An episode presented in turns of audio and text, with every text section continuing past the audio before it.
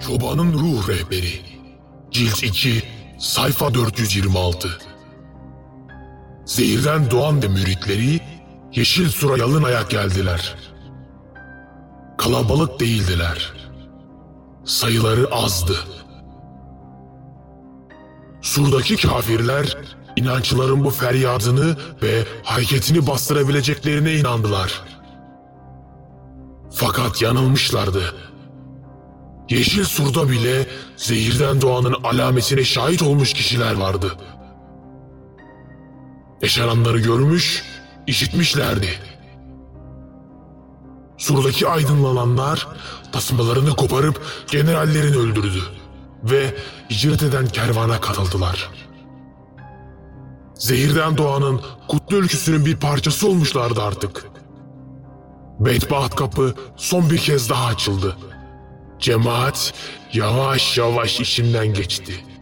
Ve sonunda cennetlerine kavuştular.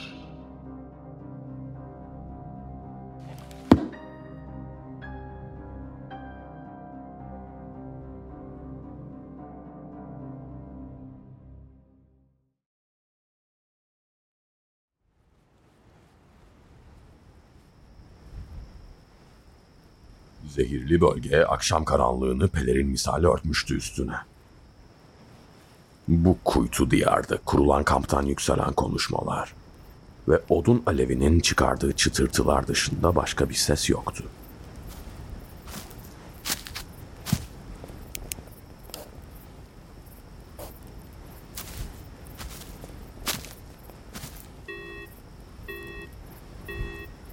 Üniformasındaki yakıtın azaldığını fark eden Maro, zehirli bölgedeki bitkiler üzerine yaptığı araştırmasına birkaç yeni not ekleyip kampa yorgun argın döndü.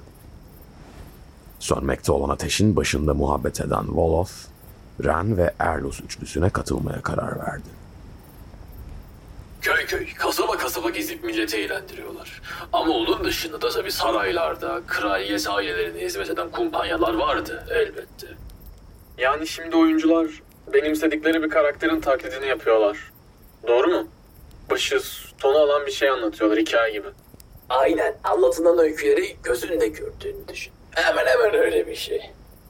Benim küçükken dinlediğim hikayelerin hepsi ölüm ve falanla alakalıydı. Sahnede oyuncular nasıl birbirini öldürüyor? Yok, bu tarz durumları genelde sahnede göstermiyorlar. Belki perdenin arkasından bir haykırışla veya korunun anlattıklarıyla falan anlayabiliyorsun kimin öldüğünü. Ne güzelmiş ya. Mesela Kuru Koron yumruğuyla kıtayı ikiye yarmasını izlemeyi çok isterdim. Ha, Azizimiz Ren konuştu. Jamirk ve Bael'le kıtaları öyle oluşmadı. Uçmayın lan. Bunları bir oyuna sahneleyemezsiniz. Niye ya? Niye yapılmasın? Oo cadımız da gelmiş. Nasıl geçti araştırma? İlginç bir şeye rastlamadım henüz. Ha, iyi bari. Duydun mu Valot? Henüz bizi öldüremez rahat ol. Siktir git. Şu gözlükler çok iyi olmuş bu arada. Minik bir dürbün merceği var sanırım içinde. Öyle değil mi? Aynen, onlar bayağı bir işe yarıyor. Her şey iyi hoş da. Anca sizin yaptığınız keşif gezileriyle çıkabiliyorum şuradan. Biraz daha durabilmek için çok şey verirdim. Sabah olsa da gitsek diye dualar ediyorum senin dediğine bak. Biraz zehirli bölgede tek başıma dursam aklımı oynatırım lan.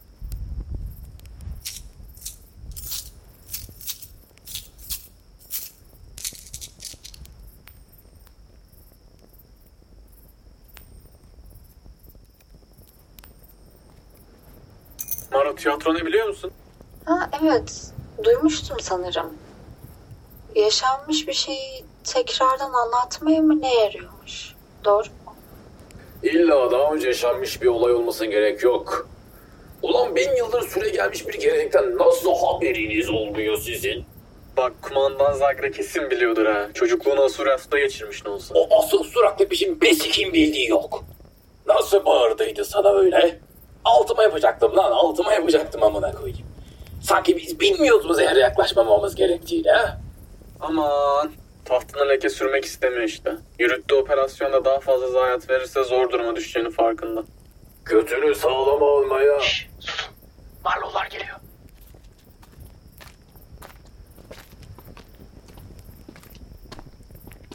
Beyler değişim vakti. Nöbeti biz devralıyoruz.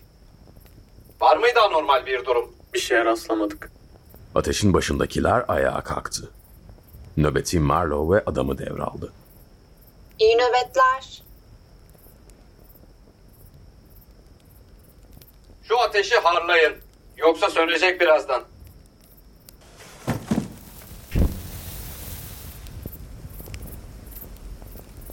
Kumandan Zagre'nin çadırında herhangi bir hareketlenme var mıydı? Hayır efendim. Hiçbir hareketlenme yoktu. Güzel. Zor zamanlar geçiriyor. Bırakalım da bu gece istirahat etsin. Marlowe'un pek konuşası yoktu. Önünde yanmakta olan ateşi izleyerek düşüncelere daldı.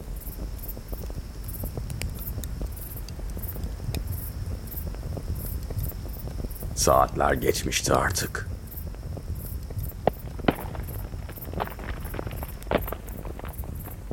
Duyduğu sesler daldığı derin düşüncelerinden çıkmasını sağlamıştı. Nöbet değişimine daha var. Niye hareketlendi bunlar şimdi? Söyle de sessiz olsunlar.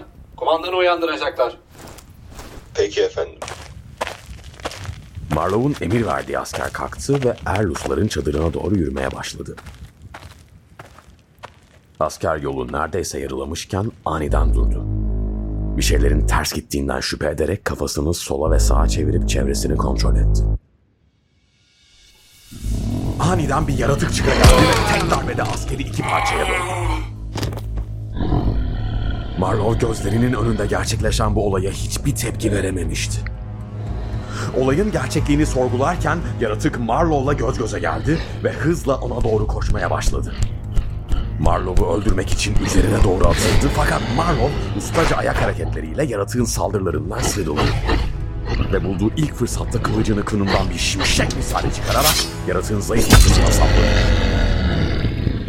Ağzından yeni bilenmiş bir demir gibi olan dişlerinden yere zehirler damlıyordu.